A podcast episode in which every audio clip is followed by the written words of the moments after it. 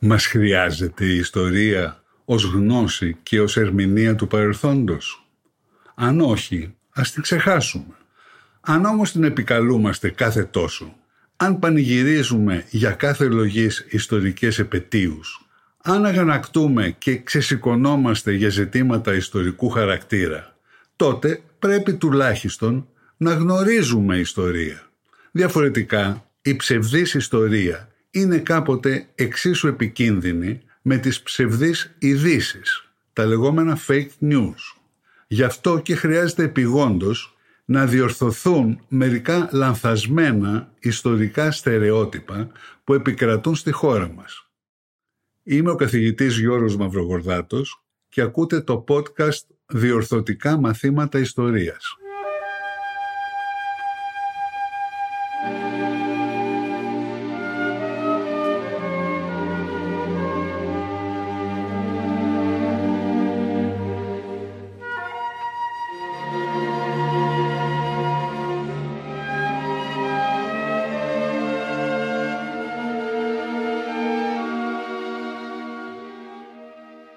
Έληξε μήπως η διαδικασία εθνικής ολοκλήρωσης με την ενσωμάτωση των Δωδεκανήσων στο ελληνικό κράτος το 1947?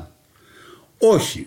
Αν θεωρήσουμε τους μάταιους αγώνες για τη Βόρεια Ήπειρο και για την Κύπρο, τελευταία και μάλλον τελειωτική φάση της διαδικασίας εθνικής ολοκλήρωσης. Η περιοχή που οι Έλληνες ονόμασαν και διεκδίκησαν ως Βόρεια Ήπειρο είχε καταληφθεί από τον ελληνικό στρατό στον πρώτο Βαλκανικό πόλεμο. Αλλά το ελληνικό κράτος εκβιάστηκε από τις μεγάλες δυνάμεις το 1914 να την εκενώσει και να την αφήσει στο νεοσύστατο αλβανικό κράτος προκειμένου το ίδιο να κρατήσει τα νησιά του Αιγαίου.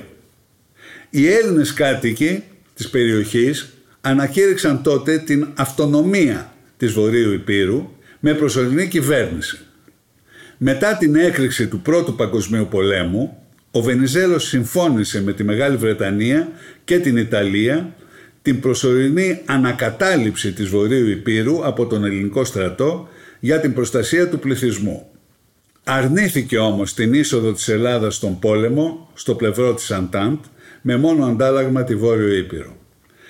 Τον Αύγουστο του 1915 δήλωνε στην εναρκτήρια συνεδρίαση της Νέας Βουλής εισαγωγικά, είμαι ακραδάντος πεπισμένος ότι μόνο κολοσιαία λάθη θα ειδύναντο να μας απομακρύνουν από την Βόρειον Ήπειρον, εις την οποία δεν μετέβημεν κουτουρού κατά την κοινή έκφραση. Αυτά τα κολοσιαία λάθη άρχισαν αμέσως να τα κάνουν οι αντίπαλοι του όταν έγιναν οριστικά κυβέρνηση στη μόνιμη κομπλεξική προσπάθειά τους να φανούν πιο ασυμβίβαστοι και πιο αποτελεσματικοί από εκείνον στην πραγματοποίηση εθνικών βλέψεων. Δέχθηκαν βουλευτές της Βορείου Υπήρου στην Ελληνική Βουλή μετά τις μονόπλευρες εκλογές του Δεκεμβρίου 1915, από τις οποίες είχαν απόσχει οι Βενιζελικοί, και επιπλέον προχώρησαν οι αντίπαλοι του Βενιζέλου σε δηλώσεις και σε μέτρα που ισοδυναμούσαν με σιωπηρή μονομερή προσάρτηση της Βορείου Υπήρου. Ο αστόχαστος πρωθυπουργός Στέφανος Σκουλούδης δήλωσε μάλιστα εντελώς απερίσκεπτα στη Βουλή ότι εισαγωγικά η Βόρειος Ήπειρος όπως είναι οροθετημένη αποτελεί του λοιπού αναπόσπαστον μέρος του βασιλείου της Ελλάδος. Προκάλεσε έτσι οργήλη αντίδραση των δυνάμεων της Αντάντ και υποχρεώθηκε να ανακαλέσει. Τον Μάιο του 1916 η κυβέρνηση Σκουλούδη παρέδωσε αμαχητή το οχυρό Ρούπελ στους Βουλγάρους και έτσι έδωσε το πρόσχημα στους Ιταλούς να καταλάβουν αυτή τη Βόρειο Ήπειρο τάχα για να προλάβουν τους Βουλγάρους και τους Αυστριακούς. Όπως τόνισε ο Βενιζέλος στη Βουλή το 1917, η απώλεια της Βορείου Υπήρου ήταν άμεση συνέπεια της παράδοσης του Ρούπελ. Μετά τον πόλεμο ωστόσο και στο περιθώριο της συνδιάσκεψης της ειρήνης, ο Βενιζέλος επιδίωξε πεισματικά μία συνεννόηση με την Ιταλία με πρωταρχικό αλλά όχι μοναδικό στόχο την απόκτηση της Βορείου Υπήρου από την Ελλάδα. Οι προσπάθειές του κατέληξαν σε συμφωνία με τον τότε Ιταλό Υπουργό Εξωτερικών Τομάζο Τιτόνι τον Ιούλιο του 1919. Αλλά η συμφωνία αυτή καταγγέλθηκε μετά από ένα χρόνο από την επόμενη Ιταλική κυβέρνηση. Παρά την εγκατάλειψη του αλυτρωτισμού που επέβαλε η μικρασιατική καταστροφή, το ζήτημα ειδικά της Βορείου Υπήρου παρέμενε ανοιχτό για την Ελλάδα και στη διάρκεια του Μεσοπολέμου. Μάται επιχείρησε η Αλβανία να το κλείσει, προτείνοντας το 1923 και ξανά το 1929 ανταλλαγή πληθυσμών κατά το πρόσφατο ελληνοτουρκικό προηγούμενο.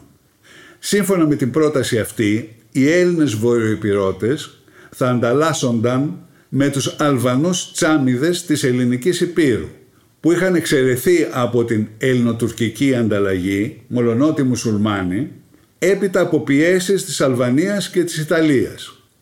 Άλλη μια απόδειξη ότι η ανταλλαγή έγινε με εθνικό κριτήριο.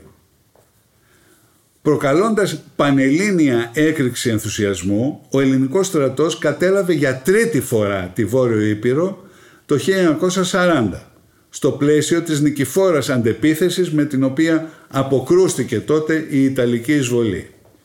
Η άμυνα του πατρίου εδάφους εξελίχθηκε σε θριαμβευτική αλυτρωτική προέλαση. Μολονότι στη συνέχεια η Ελλάδα υπέκυψε στη γερμανική επίθεση, στο τέλος του πολέμου βρέθηκε στο στρατόπεδο των νικητών και προσδοκούσε εύλογα την απόκτηση της περιοχής που είχε καταλάβει το 1940.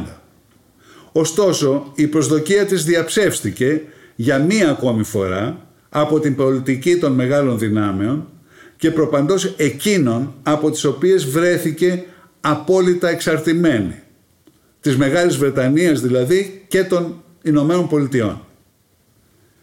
Από τις νικήτρες μεγάλες δυνάμεις η Σοβιετική Ένωση είχε πάρει υπό την προστασία της τα νεοσύστατα κομμουνιστικά καθεστώτα των βορείων γειτόνων της Ελλάδας, Αλβανίας, Ιουγκοσλαβίας, Βουλγαρίας. Ούτε οι Βρετανοί ούτε οι Αμερικανοί είχαν τη διάθεση να προκαλέσουν μία ακόμη σύγκρουση με τους Σοβιετικούς για χάρη ελληνικών εδαφικών διεκδικήσεων που δεν έπιθαν ούτε τους ίδιους, όπως οι δύο που παρουσιάστηκαν στη συνδιάσκεψη της ειρήνης στο Παρίσι το 1946 η προσάρτηση δηλαδή της Βορείου Υπήρου και η διόρθωση των ελληνοβουλγαρικών συνόρων. Η διεκδίκηση εδαφών από την Αλβανία στηριζόταν στην νομική κατασκευή ότι αποτελούσε ιτημένο εχθρικό κράτος με το οποίο η Ελλάδα εξακολουθούσε να βρίσκεται σε εμπόλεμη κατάσταση από το 1940. Αλλά η Ιταλοκρατούμενη Αλβανία δεν ήταν κυρίαρχο κράτος το 1940. Στο μεταξύ μάλιστα είχε απελευθερωθεί και αποκτήσει νέο καθεστώς. Η διεκδίκηση εδαφών από τη Βουλγαρία, από την άλλη μεριά, στηριζόταν αποκλειστικά στη στρατιωτική ανάγκη διαρρύθμισης της ελληνοβουλγαρικής μεθορίου, ώστε να μην είναι πλέον εύκολη μία εισβολή. Αγνοούσε όμως η διεκδίκηση αυτή των πληθυσμών των εδαφών αυτών, που δεν ήταν ελληνικός. Κατά συνέπεια, οι διεκδικήσεις της Ελλάδας δεν έπιθαν ούτε τους φίλους και συμμάχους της. Η ελληνική αντιπροσωπεία υποχρεώθηκε τελικά να αποσύρει το ζήτημα της Βορείου Υπήρου από την ημερήσια διάταξη της συνδιάσκεψης στις 26 Σεπτεμβρίου 1946. Το ζήτημα παραπέμφθηκε στο Συμβούλιο των Υπουργών Εξωτερικών των τεσσάρων νικητριών μεγάλων δυνάμεων, δηλαδή Ηνωμένων Πολιτειών, Σοβιετικής Ένωσης, Μεγάλης Βρετανίας, Γαλλίας. Το Συμβούλιο των Τεσσάρων δεν το συζήτησε καν τον επόμενο Δεκέμβριο, αλλά το άφησε τυπικά εκρεμές για ένα απροσδιόριστο μέλλον, ενώ απέρριψε ασυζητητή τη μεταβολή της ελληνοβουλγαρικής μεθορίου.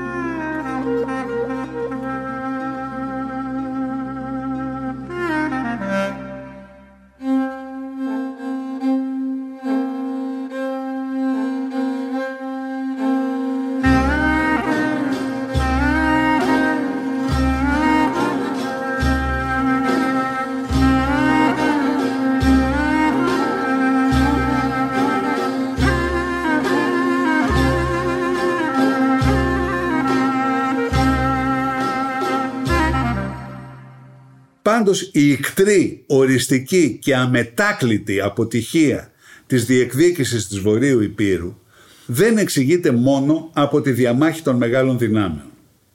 Εξηγείται και από την εμφύλια διαμάχη των ελληνικών πολιτικών δυνάμεων. Μετά τα Δεκεμβριανά του 1944, η Συμφωνία της Βάρκιζας δεν έφερε την ειρήνευση και την ομαλότητα που υποσχόταν. Αντίθετα, τον αφοπλισμό του Ελλάς ακολούθησαν μαζικές δικαστικές διώξεις όσων δεν κάλυπτε η αμνηστία, καθώς και ένα κύμα ανεξέλεγκτης βίας, κυρίως από παρακρατικές δεξιές συμμορίες που ονομάστηκε «Λευκή Τρομοκρατία». Στο διάστημα αυτό, οι λεγόμενες εθνικές διεκδικήσεις προσφέρονταν ως προπαγανδιστικό όπλο πληρέστερης απομόνωσης και περιθωριοποίησης του Κουκουέ και των συμμάχων του.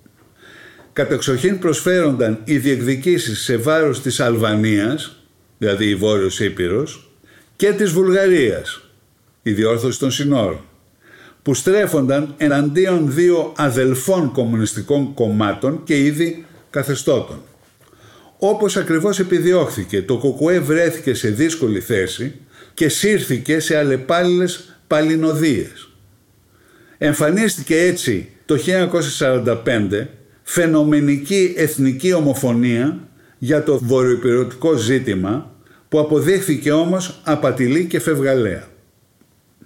Πριν ακόμη έρθει στην Ελλάδα μετά την απελευθέρωσή του από το γερμανικό στρατόπεδο του Νταχάου, ο Νίκος Αχαριάδης έδωσε συνέντευξη στο Παρίσι σε ελληνική εφημερίδα όπου εμφανιζόταν να υιοθετεί ως εθνικές διεκδικήσεις μόνο τα Δωδεκάνησα και την Κύπρο. Αντίθετα απέκλεισε ρητά για χάρη της ειρήνης στα Βαλκάνια τόσο τη Βόρεια Ήπειρο όσο και την Ανατολική Ρωμιλία όπως είπε προφανώς μπερδεύοντας την Ανατολική Ρωμιλία με τη διόρθωση της ελληνοβουλγαρικής μεθορίου. Για τους αντιπάλους του Κουκουέ, ο Ζαχαριάδης έτσι επιβεβαίωσε την πεποίθηση ότι δεν ήταν πατριωτικό κόμμα. Μόλις όμως βρέθηκε στην Αθήνα, ο Ζαχαριάδης έσπευσε να διορθώσει την εντύπωση που είχε δημιουργηθεί. Υπό την προεδρία του ως αρχηγού του Κοκουέ, σημειώνω ότι αρχηγός δεν προβλεπόταν από το καταστατικό του κόμματος, υπό την προεδρία του λοιπόν ως αρχηγού, το πολιτικό γραφείο διατύπωσε την 1η Ιουνίου 1945 την εξής θέση. Εισαγωγικά, το ΚΚΕ διακήρυξε πάντα ότι υπάρχει άλυτο το βορειοπεριωτικό ζήτημα, αλλά αποκρούει μια άμεση βίαιη κατάληψη της Βόρειας Υπήρου από τον ελληνικό στρατό. Αν όμως την αποφασίσει η πλειοψηφία του δημοκρατικού κόσμου, δηλαδή του ΕΑΜ, το ΚΚΕ θα διατυπώσει τις αντιρρήσεις του, μα θα πειθαρχήσει. Ακολούθησε με ανάλογο περιεχόμενο η πρώτη συνέντευξη τύπου του Ζαχαριάδη μετά την επιστροφή του. Παρεμβαίνοντας αυτήν, ο γραμματέας της Κεντρικής Επιτροπής και προκάτοχός του στην κορυφή του κόμματος Γιώργης Σιάντος έφτασε στο σημείο να ισχυριστεί μεταξύ άλλων ότι οι Αλβανοί σφάζουν όχι μόνο γενικά Έλληνες της Βορείου Υπήρου αλλά ακόμη και εισαγωγικά Έλληνες κομμουνιστές βορειοϊπηρώτες. Βλέπε εφημερίδα Ριζοσπάστης 2 Ιουνίου 1945. Τελικά στις 23 Ιουλίου η Κεντρική Επιτροπή του ΕΑΜ με επικεφαλής στο ΚΚΕ αποδεχόταν το σύνολο των δικαίων διεκδικήσεων της Ελλάδας πάνω στα Δωδεκάνησα, Βόρειο Ήπειρο, Κύπρο, Ανατολική Θράκη καθώς και την κατοχύρωση της ασφάλειας των προς Βουλγαρίαν συνόρων. Παρόμοιο ήταν το περιεχόμενο επιστολής που έστειλε μετά από έναν ολόκληρο χρόνο το ΕΑΜ στις αντιπροσωπείες των μεγάλων δυνάμεων στη συνδιάσκεψη της ειρήνης στο Παρίσι. Ωστόσο, το Κουκουέ από την πλευρά του αποσιώπησε το βορειοπεριωτικό.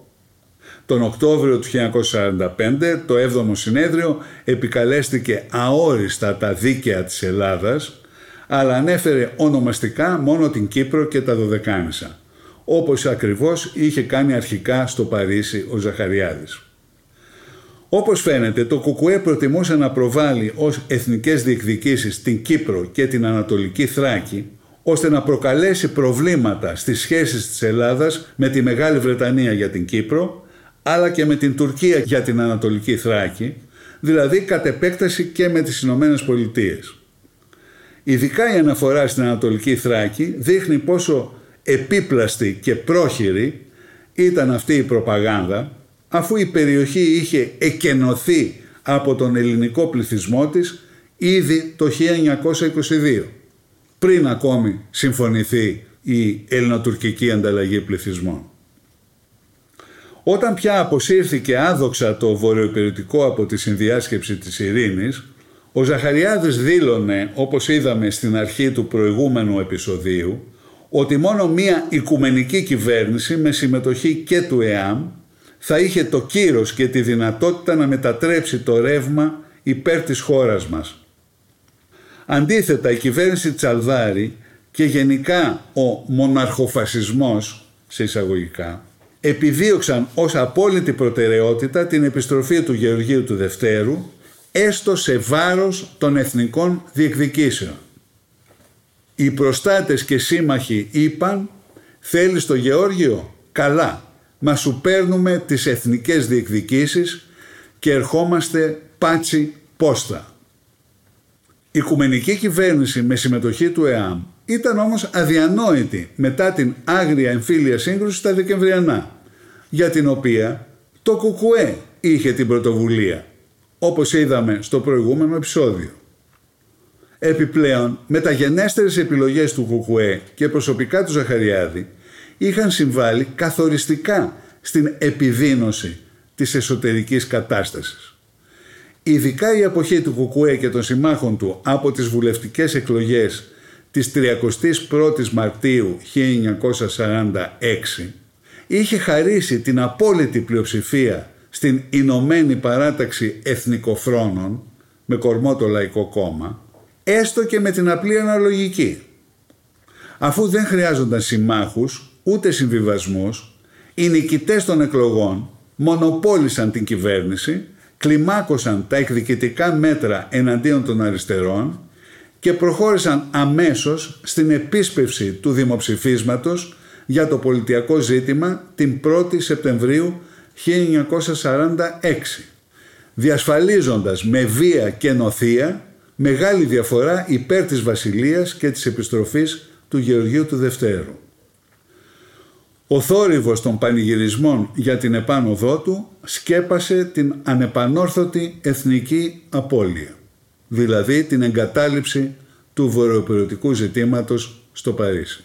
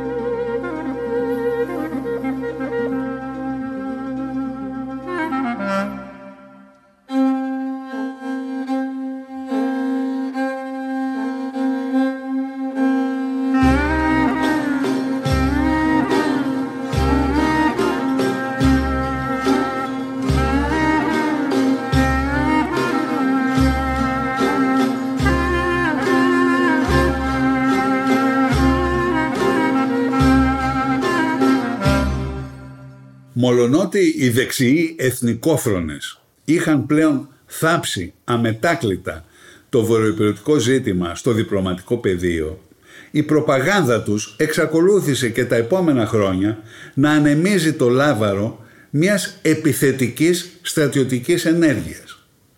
Ελληνική εισβολή στην Αλβανία συνέχισαν να φοβούνται οι Βρετανοί και οι Αμερικανοί, ιδίως μετά την τελειωτική ήττα του λεγόμενου Δουσουέ τον Αύγουστο του 1949. Ελληνική εισβολή φοβόταν από την πλευρά του και το αλβανικό κομμουνιστικό καθεστώς. Αυτός ήταν ασφαλώς ένας λόγος, αν όχι ο κυριότερος, που ο ηγέτης του Εμβέρ Χότζα απέρριψε τα πιεστικά αιτήματα του Κουκουέ το 1947 και ξανά το 1949 να στρατολογηθούν χιλιάδες τσάμιδες πρόσφυγες και μάλιστα υποχρεωτικά για να ενταχθούν στον λεγόμενο Δουσουέ. Αυτοί είχαν εκδιωχθεί από το ελληνικό έδαφος από τον Ζέρβα. Ο Αλβανός κομμουνιστής ηγέτης δεν ήταν έτοιμος να παραβλέψει, όπως οι Έλληνες σύντροφοί του, ότι οι τσάμιδες είχαν βρεθεί για μεγάλο διάστημα στη πλευρά της αντίδρασης, ως δοσύλλογοι συνεργάτες πρώτα των Ιταλών και ύστερα των Γερμανών στην κατεχόμενη Ελλάδα. Φαίνεται και εδώ η απεγνωσμένη προσπάθεια του Κουκουέ στον εμφύλιο να προμηθευτεί μαχητές για τον λεγόμενο Δουσουέ αδιαφορώντας για τα ελληνικά εθνικά συμφέροντα. Αν το αίτημά του γινόταν δεκτό, οι τσάμιδες του Δουσουέ θα πολεμούσαν τάχα για μια δημοκρατική Ελλάδα; Ή για την απόσπαση εδαφών της, όπως οι Σλαβομακεδόνες. Σε αυτή την περίπτωση ο εμφύλιος θα είχε γίνει όχι μόνο για την ελληνική Μακεδονία, αλλά και για την ελληνική Ήπειρο. Στα χρόνια του ψυχρού πολέμου, το βορειοπεριωτικό ζήτημα συνέχισε να προσφέρει ένα απαράμιλο προπαγανδιστικό όπλο στο οπλοστάσιο του αντικομουνισμού στην Ελλάδα, καθώς ενεργοποιούσε αρχαίγωνα αλυτρωτικά αντανακλαστικά κοινά σε όλους σχεδόν τους Έλληνες. Το ζήτημα κρατούσαν διαρκώς ζωντανό τα αλλεπάλληλα μέτρα του αλβανικού κομμουνιστικού καθεστώτος σε βάρος των βορειοϊπηρωτών και των μειονοτικών τους δικαιωμάτων. Και στη δική τους περίπτωση των βορειοϊπηρωτών, ο ελληνικός εθνικισμός για μία ακόμη φορά θεώρησε πρωταρχικό κριτήριο εθνικής ταυτότητας τη θρησκεία και όχι τη γλώσσα. Θεώρησε δηλαδή εξ αρχής Έλληνες και αλήτρωτους αδελφούς όλους γενικά τους Ορθοδόξους και όχι μόνο τους Ελληνόφωνους. Είναι μάλιστα χαρακτηριστικό ότι ακόμη και η πρόσφατη διαδικασία ελληνοποίησης σε εισαγωγικά πολυάριθμων Αλβανών μεταναστών στην Ελλάδα συχνά περιλάμβανε τη βάπτισή τους ως Ορθοδόξων. Με τη βάπτιση δηλαδή ολοκληρωνόταν η ελληνοποίηση. Στο πλαίσιο αυτό ακόμη και τα μέτρα που πήρε το καθεστώς του Εμφέρ Χότζα στο πλαίσιο της πολιτικής του για το ξερίζωμα όλων γενικά των θρησκειών και για την επιβολή του αθεϊσμού με αποκορύφωμα το 1967 καταγγέλθηκαν ειδικά ως ανθεληνικά ενώ αφορούσαν όλες ανεξαιρέτως τις θρησκείες. Παράδοξα αν κρίνει κανείς από τον ακραίο αντικομουνισμό της τότε στρατιωτικής δικτατορίας, οι διπλωματικές σχέσεις μεταξύ Ελλάδας και Αλβανίας αποκαταστάθηκαν το 1971. Ακόμη πιο παράδοξα, η δίθεν εμπόλεμη κατάσταση διατηρήθηκε τυπικά από την Ελλάδα μέχρι το 1987 ακολούθησε το 1998 Ελληνοαλβανικό Σύμφωνο Φιλίας που αναγνώριζε ταυτόχρονα τη συμβολή της εισαγωγικά ελληνικής μειονότητας στην Αλβανία και των Αλβανών εργαζομένων στην Ελλάδα. Η κατάργηση της εμπόλεμης κατάστασης έχει μία ανομολόγητη αλλά βαθύτερη σημασία ισοδυναμεί με σιωπηρή αλλά οριστική και αμετάκλητη παρέτηση από τη διεκδίκηση εδαφών. Έτσι στον πραγματικό κόσμο και όχι στον κόσμο των φαντασιώσεων και των ονείρων η Βόρεια Ήπειρος έγινε τελειωτικά Νότια Αλβανία και για τους Έλληνες. Εκτός ίσως από τους ίδιους τους Βορειοϊπηρώτες. Στο επόμενο επεισόδιο θα δούμε πώς και γιατί η απώλεια της Κύπρου υπήρξε η τελευταία πράξη στη διαδικασία της ελληνικής εθνικής ολοκλήρωσης.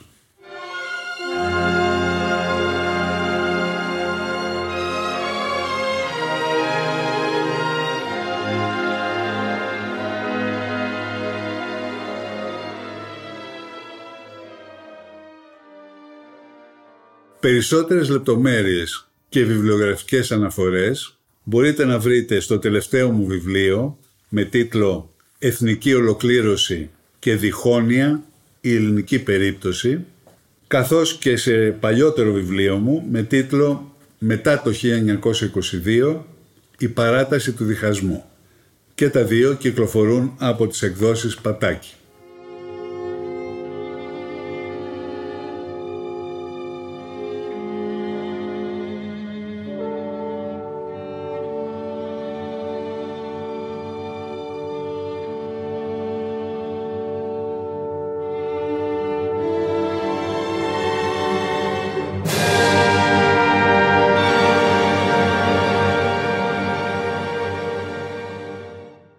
Ακούσατε το podcast «Διορθωτικά μαθήματα ιστορίας» με τον καθηγητή Γιώργο Μαυρογορδάτο. Θα τα ξαναπούμε την επόμενη Δευτέρα. Μπορείτε να ακούσετε διορθωτικά μαθήματα ιστορίας στο pod.gr, στο Spotify, στο Apple Podcasts, Google Play Music ή σε όποια εφαρμογή ακούτε μουσική ή podcast στο κινητό σας.